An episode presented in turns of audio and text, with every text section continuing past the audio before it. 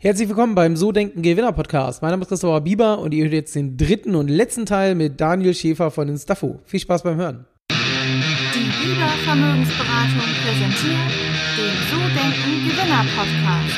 Vermögensberatung für Unternehmen und Unternehmer in Hamburg.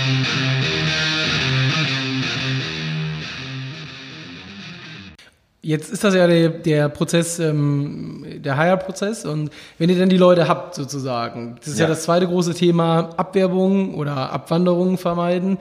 Also äh, Mitarbeitermotivation, Mitarbeiterbindung. Wie macht ihr das? Ja, tatsächlich. Also na, natürlich haben wir, haben wir bestimmte Benefits, die wir unseren Mitarbeitern ähm, bieten. Aber wir haben für uns wirklich, also wir haben eine, eine super geringe Fluktuation, was unsere Mitarbeiter angeht. Äh, eigentlich wirklich kaum. Ähm, und ich würde sagen, das, das ist wirklich gegeben durch diese, diese Vorab-Value-Thematik. Ne? Also durch, durch diesen klaren Value-Fit haben wir eben Mitarbeiter, die zum einen für dieses Thema brennen, die, die, die gerne diese Journey mitmachen. Also es sind im Prinzip Wegbegleiter auf dieser Journey. Für uns sind es keine Mitarbeiter oder Angestellten in dem Sinne, sondern eher Mitstreiter. Und, und, und über die Identifizierung dieser ist es dann eben auch nicht mehr so schwer, die im Team zu halten, weil die tatsächlich für sich diese Vision auch ähm, in Anspruch nehmen und dann auch diese Vision vollziehen möchten. Also so gesehen ähm, haben wir da eigentlich wirklich nicht so viel Probleme. Und dann gibt's auch ähm, besondere Benefits wie Unternehmensbeteiligung, so Shares oder. Ja, ja, klar. Äh, Ja, also für, für unsere Leadership-Bereiche oder bestimmte Positionen haben wir das natürlich. Ähm, würde ich aber nicht sagen, dass das der Haupttreiber ist, um irgendwie gutes Personal bei uns zu halten, sondern es ist eher wirklich die Sache an, an, an sich. Also ich, ich glaube, ich glaube, selbst ohne diese Beteiligung äh, würden unsere Mitarbeiter weiter auf, auf, auf, dem, auf dem Weg uns begleiten. Und wenn ich jetzt mal zu deinen Mitarbeitern ins Büro gehen würde und sagen würde, hey, ähm, der Daniel, was ist das für ein Typ? Was meinst du, was würden die über dich sagen? Ähm, also äh, natürlich hoffe ich, dass sie nur Gutes über mich sagen. Ähm, ich würde mal behaupten, dass sie über mich sagen, dass ich ein sehr kreativer Typ bin, der, der ähm, stark so out of the box denkt, vielleicht auch manchmal zu schnell ist mit bestimmten, mit bestimmten Sachen. Ähm, aber alles in allem äh, glaube ich, dass, ja, ich glaube, das wäre so mein Claim, so der, der, der, der Innovator im Unternehmen. Ich glaube, das würden die Leute über mich sagen, ja. Sehr cool. Ähm, jetzt haben wir so ein bisschen äh, dich sozusagen, das Thema Mitarbeitergewinnung. Ich würde noch mal gerne so ins Thema Unternehmertum reingehen.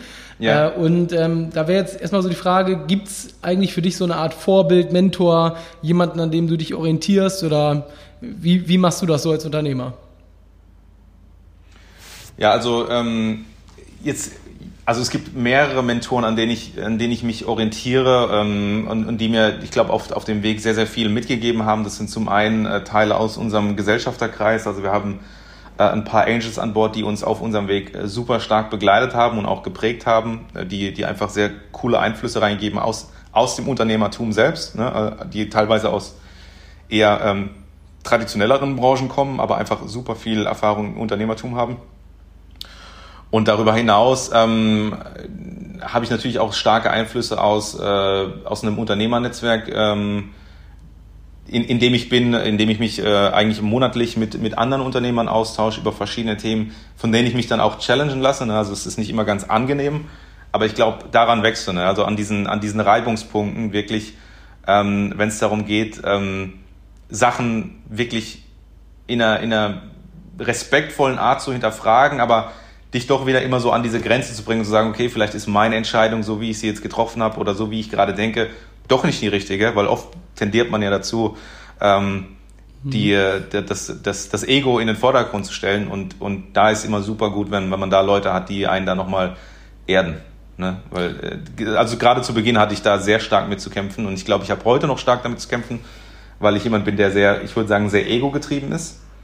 Ähm, das liegt so irgendwie in meiner Natur, aber da einfach Leute zu haben, die sagen, hey, warte mal, ich glaube, irgendwas siehst du da nicht richtig, äh, überdenk das doch nochmal. Mhm. Das, äh, das ist wirklich Gold wert und würde ich jedem nur raten. Und hast du da bestimmte Methoden, wie du dich reflektierst? Es gibt ja so von Meditation bis, keine Ahnung, Tagebuch führen, was weiß ich. Also gibt es da verschiedenste Sachen. Hast du da auch was für dich, wo du sagst, das funktioniert sehr gut? Ja, also ähm, in, diesem, in diesem Netzwerk, in dem ich mich befinde, ähm, ist es tatsächlich so, dass man auf Monatsebene einfach nochmal auf allen Bereichen Personal Business und, ähm, und Family Themen reflektiert. Themen, also die, so, da geht es dann darum, was, was waren die wichtigsten Themen, die passiert sind, was war das Best Thing, the Worst Thing. Und diese Themen bespricht man dann in diesem, in diesem Unternehmerkreis, um eben einfach nochmal äh, zu der eigenen Reflexion hinzu äh, auch nochmal die Einflüsse der anderen zu halten, um, um da einfach voll trans volle Transparenz zu haben und die, die, die anderen Meinungen nochmal einzuholen. Und das ist das, was auf Monatsebene passiert. Und äh, darüber würde ich sagen, reflektiere ich mich. Ja. Meditation, ähm, ich weiß, dass es das ein sehr, sehr großes Thema ist äh, bei Unternehmern, ist bei mir tatsächlich ähm, nicht so ausgeprägt. Ich, ich habe es einige Male versucht, ist aber nicht so, dass ich jetzt äh, der, der äh, Vorreiter in dem Thema bin. Also keine schummrige Musik, Herzen und. Also nicht, nicht so ganz, nee. Sehr gut. Sehr gut. Ähm, wenn du so zurückblickst, sechs Jahre bist du jetzt selbstständig. Was war so die beste Entscheidung, die du getroffen hast, seitdem du selbstständig bist? Boah, das ist eine gute Frage. Die beste Entscheidung, die ich getroffen habe. Mmh Seit, seitdem, seitdem es Instafo gibt oder weil die beste Entscheidung, die ich getroffen habe, war tatsächlich ähm, an, diesem, an dieser Schwelle, wo, wo, wo ich mir die Frage stellen musste, gründe ich jetzt oder, oder lasse ich sein? Und da würde ich sagen, das war wirklich die beste Entscheidung, die ich getroffen habe, in, dem, in der gesamten Phase. Also dich selbstständig zu machen, sozusagen. Ja, das, das, also das, wenn, wenn, wenn ich gefragt werde, dann ist das wirklich dieser, dieser Tipping Point, wo ich sage, weil da, da stand es wirklich auf der, auf der Kippe. Ich hatte so viele Leute, die, die im Prinzip gesagt haben, mach das nicht und das ist doch alles totaler Schwachsinn, was du da versuchst zu machen und äh, wird alles nicht funktionieren. Und ähm, ich hatte damals wirklich keinen Fürsprecher für dieses Thema. Es gab niemanden, der gesagt hat, das ist doch super, mach das. Und, ähm, und da standhaft zu bleiben, das, ähm, also da bin ich wirklich stolz. Weil das war wirklich, da, da, da stand eigentlich das einzige Mal so wirklich auf der Kippe. Wie hast du das gemacht? Also das Thema Unternehmertum, ich kenne das selbst, wenn du, ich weiß auch damals, wo ich mich selbstständig gemacht habe, da hieß es dann ja, willst du jetzt Klinken putzen gehen von Haustür zu Haustür und was weiß ich nicht. Das ist, ist ja in Deutschland leider so. Aber ähm, wie, wie, wieso hast du es gemacht, wenn du sagst, du hast gar keinen gehabt, der dich unterstützt hat? Ähm, na, ich, ich glaube, also so für mich, für mich so dieses entscheidende Kriterium war wirklich diesen Einblick in, in den damaligen Founder meines äh, ehemaligen Arbeitgebers zu sehen. Und ähm, einfach so auch sein, sein Werdegang nochmal zu reflektieren und zu gucken, okay, wie, wie macht er das eigentlich? Wie bringt er die, wie bringt er die Sachen an den Markt? Wie überzeugt er?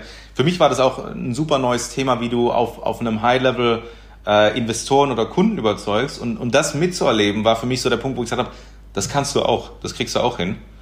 Und, äh, und das hat mir dann wirklich immer wieder so die Motivation und die Kraft gegeben, zu sagen, ähm, ich ziehe das jetzt durch, unabhängig davon, was mir andere sagen.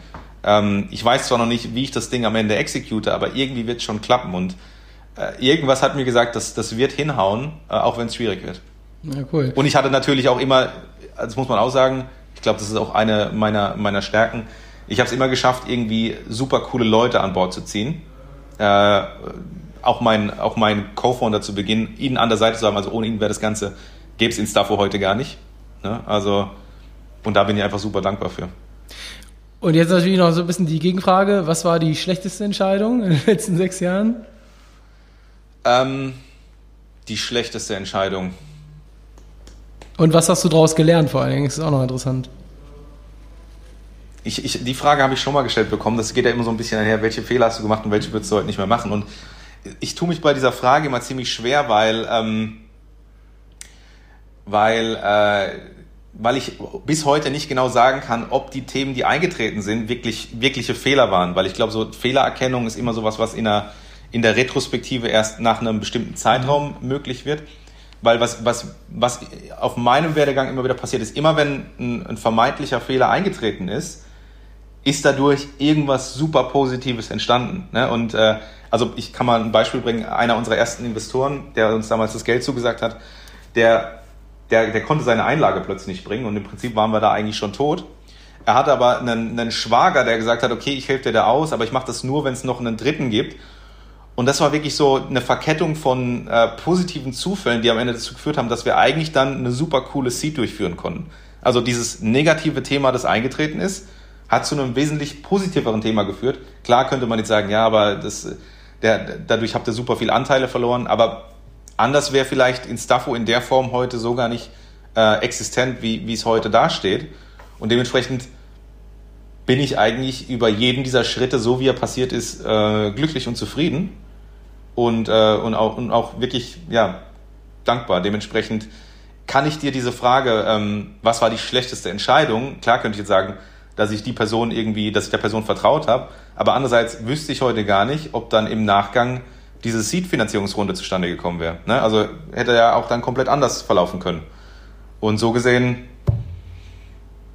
also ich bereue keiner der Entscheidungen. Ähm, ich bin einfach nur dankbar für die Learnings, die ich daraus gezogen habe. Okay, und würdest du was anders machen, nochmal im Nachhinein? Das ja, ne? also anders, anders machen ist wieder ein anderes Thema. Ähm, klar, aus diesen Learnings, die ich jetzt mitgenommen habe, aber eben auch aus diesen, ähm, ja, aus, aus diesen Situationen heraus, würde ich heute andere Schritte einleiten. Ich würde ähm, versuchen, nochmal tiefer zu bohren, wenn es darum geht, äh, den richtigen Investor auszuwählen. Ich hätte, glaube ich, heute auch ganz andere Möglichkeiten, Investoren auszuwählen und anzusprechen, weil ich jetzt einen, ich meine, damals hatten wir weder ich noch mein Co-Founder irgendeinen Track Record, es gab nichts. Wir hatten noch nicht mal ein Produkt, also allein da schon Investoren zu gewinnen für eine Tech-Gründung, wo es im Prinzip einfach nur einen Bauplan für irgendwas gibt und äh, zwei, zwei crazy Typen, die, die sagen, das wird schon irgendwas. Das ist schon, das ist schon High Risk und ähm, das muss man, muss man unseren äh, Angels auch äh, wirklich hoch anrechnen, dass sie da zu Beginn an uns geglaubt haben. Aber ja, da, das würde heute alles anders laufen. Also und ähm, das bringt aber auch die Erfahrung mit sich. Ähm, aber die Erfahrung musst du halt auch erstmal machen. Okay, cool. Ähm, Positionierung. Ihr seid ja im Reverse Recruiting unterwegs, hast du ja klar gesagt. Ja. Ihr könntet ja auch normale Stellenanzeigen schalten und auch Headhunter-Tätigkeiten ja. machen, gibt ja ein breites ja. Spielfeld. Ähm, wie wichtig ist Positionierung für den unternehmerischen Erfolg? Was meinst du? Also ist äh, super, super wichtig. Also dieses Thema Reverse, also im Prinzip ähm, bauen wir ja ein, ein, ein neues eine neue, ähm, neuen Industriezweig in diesem Bereich auf. Also du hast die Personaldienstleister, die irgendwie äh, Stellen oder Aufträge bekommen und dann auf Kandidatensuche gehen. Du hast die Stellenanzeigen, da postest du und, und Bewerber melden sich. Und wir sind jetzt in dieser Mitte, in diesem Marktplatzmodell. Und Marktplatzmodelle sind, wie gesagt, in diesem Bereich ähm, eher ein Novum, äh, gerade wenn es darum geht, dass eben Stellenanzeigen, Kandidaten perfekt auf ihre Bedürfnisse angezeigt werden und dann der Kandidat am Ende entscheiden darf. Und äh, wir glauben, dass, äh, dass da wirklich in der Zukunft ähm, ähnlich große Etab äh, Player etabliert werden können, wie es beispielsweise auf den äh, Stellenbörsen Stepstone ist oder eben auf Personaldienstleister-Ebene ähm, eine, eine Firma wie, wie eine Hayes beispielsweise. Also mhm. wirklich große Player und die gibt's heute noch nicht. Und da ist eben auch diese große Chance, diesen Markt zu durchdringen und eben als der, der Number One, also als die große Brand oben zu stehen. Also und ihr werdet auch sozusagen genau da drin bleiben. Also jetzt nicht noch die anderen Sachen mit reinnehmen, sondern wirklich sagen Konzentration, Fokus auf die Geschichte.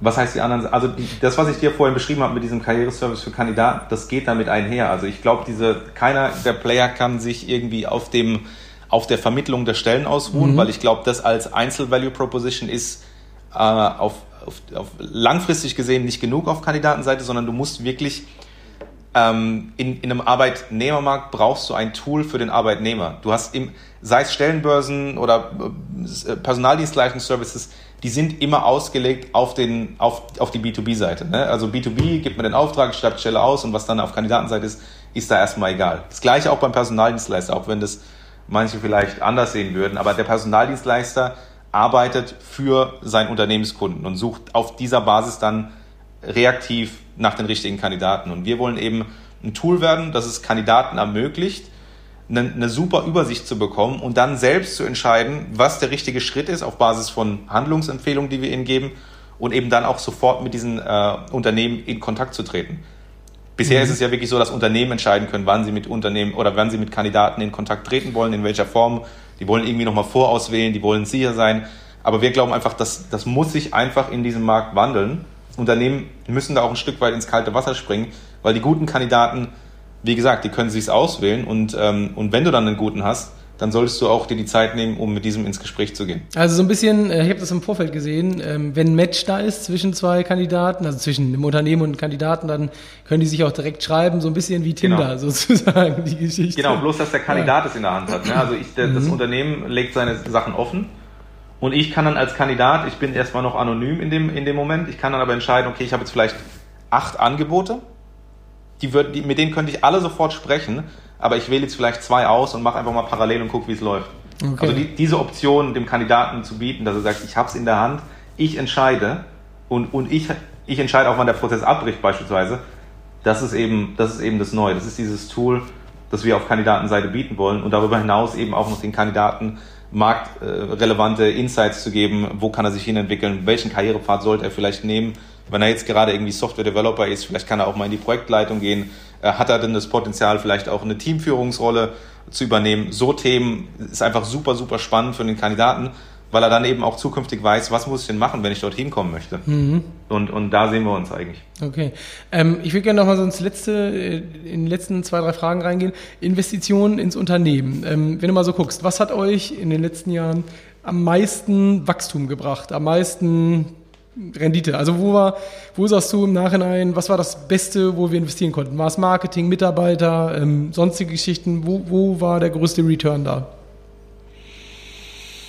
Mm, äh, also ich glaube, ähm, wo wir nochmal ein großes Invest gemacht haben, war in den, wir haben das, ähm, die Plattform nochmal äh, gelauncht tatsächlich. Also wir haben uns dazu entschieden, nochmal ähm, eine Chat-Komponente ins Produkt einzubauen. Das ist, glaube ich, ein sehr, sehr großer Hebel, der uns äh, heute ähm, zugutekommt, der auch noch weiter zukünftig als, als super ähm, USP auch auf, auf Unternehmensseite angesehen wird, weil wir eben versuchen wollen, den im Prinzip geht es darum, die, die Barrieren im Gesamtprozess zu eliminieren. Und eine Chat-Komponente war für uns einfach der schlüssige Weg, um zu sagen, das ist einfach die schnellste Form, zwei Parteien ohne große Terminkoordination zusammenzubringen. Und ähm, ich glaube, die Investition gekoppelt mit, äh, mit Marketingmaßnahmen und eben aber auch organisatorischen Umstrukturierungen, ich glaube, das darf man äh, nicht, nicht ganz außer Acht lassen, waren so die Hebel, die uns nochmal auf diesen nächsten Level gebracht haben. Ansonsten hätten wir, glaube ich, auch diesen, diesen großen Wachstumsschritt nicht hinbekommen. Also, ja. Und von dem, ich würde gerne noch mal eine Sache fragen beim Recruiting-Prozess. Es ist ja normalerweise standardmäßig ja. so, du schreibst eine, also du siehst eine Stellenanzeige, du schreibst deine Bewerbung, äh, ja. lädst dein CV, Zeugnisse, was weiß ich nicht alles hoch. Es ist ja schon, also nehmen wir mal zum Beispiel auch Unternehmensberatung, McKinsey, Boston, Consulting etc., die haben ja einen sehr langen ja, Sales-Cycle, kann man sagen, oder Recruiting-Cycle, wo ja. du ja über x Hürden rüber musst, um überhaupt mal zu einem Gespräch zu kommen aus deiner Sicht so als Profi, wenn wir jetzt nicht über Unternehmensberatung sprechen, sondern generell um die Situation, wie sie ja ist, und ich glaube auch Unternehmensberatungen müssen sich da ein bisschen orientieren, ist es ja nur auf Talent, man muss ja die Leute suchen die Guten, wie du schon sagst, und sie gezielt suchen und kann nicht darauf warten, dass man Glück hat und sie sich bewerben. Ähm, aus deiner Sicht, was ist sinnvoller, da wirklich hohe Hürden einzubauen oder auch nur zu sagen, hey, Vorname, Nachname, Telefonnummer, Schnellbewerbung, also wo siehst du da so, so die Zukunft? Na, ist glaube ich, ist glaube ich abhängig davon, wer du jetzt wirklich bist. Also du hast gerade Boston Consulting angesprochen. Ich glaube, das werden so, also die Großkonzerne, die, die eine sehr, sehr gute Brand haben, äh, das werden so die Last Mover sein in dem Bereich. Äh, wir haben die zwar auch, oder wir haben in Teilen auch Kunden aus, aus dem Großkonzernbereich, aber für, für den, oder wo wir eigentlich so den, den größten Hebel oder so die, die, die First Mover in dem Bereich sehen, ist der Mittelstand, weil der Mittelstand verfügt in der Regel nicht über eine sehr gute Employer-Brand. Ne? Also die, die sind halt, äh, wenn sie Glück haben, sind sie ein Hidden Champion. Ansonsten sind die halt relativ unbekannt und da Personal zu gewinnen, ist umso schwieriger. Dementsprechend ähm, sind das die ersten, die die neue Wege gehen, bei denen auch die Prozesse für uns ähm, sehr viel äh, schlanker sind. Also da hast du dann eben auch mal den Direktkontakt zu einem Recruiter, der sagt, wir können da auch direkt äh, chatten ich gebe dir recht, bei den Großen, die haben ihre ähm, teilweise auch alteingesessenen Prozesse, die dann auch schwer überwindbar sind für uns, weil sie sagen, wir müssen das irgendwie einhalten. Aber ich glaube, auch dort wird ähm, langfristig gesehen ein, ein Umdenken passieren, wenn es darum geht, die richtigen Kandidaten schnell in die Prozesse zu bringen, weil ähm, ich glaube, man kann sich nicht allzu lange nur auf dieser riesengroßen Brand ausruhen. Und ich glaube, ein Kandidat, wenn, wenn sich die Sachen gerade auch im Mittelstand etablieren, werden auch ein Anspruchs... Äh, ein Anspruchsdenken haben, das eben dann auch, das eben dann auch dazu führt, dass bei den Großunternehmen die Prozesse nochmal überarbeitet werden. Aber ich bin da bei dir, bei den Großen ist es tatsächlich so, dass, dass da teilweise noch ähm, Prozesse etabliert sind, die, die wir so schnell nicht ändern werden können. Ähm, aber wir tragen dazu bei, dass sie sich ändern. Und von dem, wie gesagt, von dem Aufwand, wenn sich jemand bewirbt, möglichst klein, also wirklich, ja. heißt das dann, der kann direkt chatten, ohne dass man im Prinzip weiß, wer, wer da mit einem ja, korrespondiert auf der Arbeitnehmerseite, also welcher Bewerber jetzt dran ist. Also muss ja auch fürs Unternehmen irgendwie sinnvoll sein. Ne? 100 Prozent. Also ne, deswegen, deswegen haben wir auch diese Matching-Komponente. Aber du musst ja so sehen, wenn, wenn du jetzt wirklich einen Bedarf in der Spezialisten, sagen wir mal, wir bleiben mal beim Spezialistenbereich, weil das ist so das gängigste Thema. So, wenn du da wirklich jemanden suchst und du bist jetzt äh, die Meier Müller X GmbH, also dich, dich kennen nicht wirklich viele Leute und du schreibst irgendwo auf einer Stellenbörse aus, dann steht da in der Regel, das muss man sich wirklich mal so auf der Zunge zergehen lassen, da steht dann deine, deine Stellenausschreibung neben irgendeinem Big Player, da steht dann eine SAP daneben und deine Stellenausschreibung sieht eins zu eins aus wie die von SAP. Da muss man sich jetzt bei dem Anteil der, der, der Teilnehmer am, in der aktiven Jobsuche, der wirklich noch gering ist, ne? also du hast nicht, du erreichst gar nicht mehr so viel über Stellenausschreibung, da, musst, da musst du nicht eins und eins zusammenzählen können, um, um zu erkennen, dass der Kandidat sich vermutlich für die größere Brand entscheidet, wenn es darum geht, welche Stelle gucke ich mir jetzt an? Gucke ich mir jetzt den Java-Entwickler bei Meyer Müller X an oder gucke ich mir den bei der SAP an? Weil SAP, ich weiß, für was die stehen, ich weiß, was die bieten. Und dementsprechend ist es da tatsächlich so, dass, ähm, dass du als Unternehmen und gerade als kleiner Mittelständler dich diesen Kandidaten öffnen musst und uns einfach auch ein Stück weit vertrauen musst, dass wir die so weit vorqualifizieren können, dass du getrost dann auch ins direkte Gespräch mit dem Kandidaten gehst, weil zwei Sachen sind wichtig, um diese Kandidaten zu gewinnen.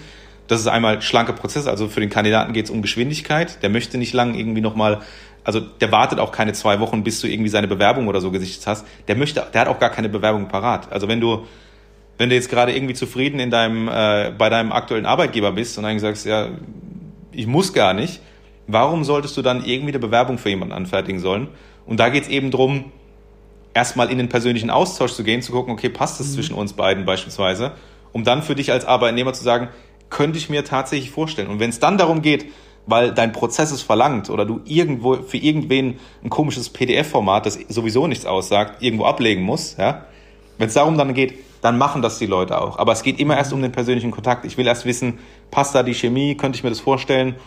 Und dann, wenn du dann wirklich was von mir brauchst, dann können wir drüber reden. Aber der erste Schritt sollte immer der persönliche Kontakt sein. Okay, sehr cool. Daniel, wir haben eine Stunde voll. Ähm, wir sind ein bisschen tiefer in einige Sachen eingestiegen. Ja. Und äh, letzte Frage, also zum Abschluss. Ähm, du bist jetzt sechs Jahre selbstständig, du kommst nicht aus einer Unternehmerfamilie. Was würdest du Menschen sagen, die darüber nachdenken, so wie du damals und vor der Entscheidung sind? Was würdest du dir mitgeben? Also ich äh, würde jedem raten, der darüber nachdenkt, das ähm, weiter zu forcieren. Ne? Ich glaube, der Schritt äh, kann sich lohnen und ich glaube auch mittlerweile, dass so jetzt, also ich, wir kommen ja aus der Rhein-Neckar-Region hier. Äh, Rhein-Neckar-Region ist jetzt nicht so dieses, ich sag mal so, das, äh, das Parade-Startup-Umfeld, aber selbst hier haben sich mittlerweile äh, Strukturen etabliert, die es durchaus ermöglichen, an Investorennetzwerke zu gelangen, aber auch sich mit äh, anderen Unternehmern kurzzuschließen. Und ich glaube, das wäre so der erste Schritt, den ich, den ich jedem raten würde, ein Netzwerk auszubauen oder auf Veranstaltungen zu gehen, die es einem einfach ermöglichen, mit anderen Unternehmern in Austausch zu kommen, um einfach einen Knowledge, Knowledge Exchange in dem Bereich zu haben und vielleicht dann auch eben an erste Investoren zu gelangen, äh, weil das vereinfacht vieles. Und das war für uns eigentlich auch so die größte Hürde am Anfang, nicht zu wissen, an wen wir da herantreten können, äh, wie wir an dieses Netzwerk kommen. Ähm, aber wenn man sich tatsächlich umguckt heute, und das ist besser als noch vor sechs Jahren, dann gibt es da wirklich viele, viele Möglichkeiten. Und ich würde einfach jedem, der, der darüber nachdenkt, das zu machen, sich ähm, an ein bestehendes Unternehmernetzwerk ähm, anzudocken oder vielleicht sogar in Startups ähm, ein bisschen äh, die Luft dort zu schnuppern. Äh, es gibt oftmals auch Möglichkeiten äh, der, der ähm, Entrepreneurs in Residence, dass man, dass man sich da einfach an Unternehmer andockt und einfach mal wirklich in diesen Startup-Alltag einfach hineinschnuppert, um wirklich zu gucken, ist es was für mich, kann ich mich damit identifizieren, habe ich da wirklich Bock drauf und dann eben diese Gründung zu vollziehen. Okay. Also ich glaube, die, die Möglichkeiten sind vielfältig, man muss einfach nur ähm, ja, die Augen und Ohren offen halten. Sehr gut. Daniel, vielen, vielen Dank für deine Zeit. Schön, dass du im Podcast warst. Ja, und, vielen Dank auch. Ähm, ja, ich äh, drücke die Daumen für die nächsten Jahre, dass es dann bis äh, quasi auf die Stufe mit Stepstone und Monster und so weiter geht. Ja, schauen wir mal. Ich, äh, wir sind guter Dinge. Wenn, wenn die erste Fernsehwerbung geschaltet wird, dann machen wir einen zweiten Teil, würde ich sagen. Alles klar. Alles klar. Danke für deine Zeit. Ciao, ciao. Danke dir auch. Ciao, ciao. Das war der dritte und letzte Teil mit Daniel. Ich hoffe, dir hat's gefallen und du kannst dich freuen. Die nächsten Wochen werden gut. Wir haben schon wieder vier, fünf Interviews aufgenommen, also jede Menge neue Gäste und ich freue mich, wenn du wieder mit am Start bist. Bis bald. Ciao, ciao.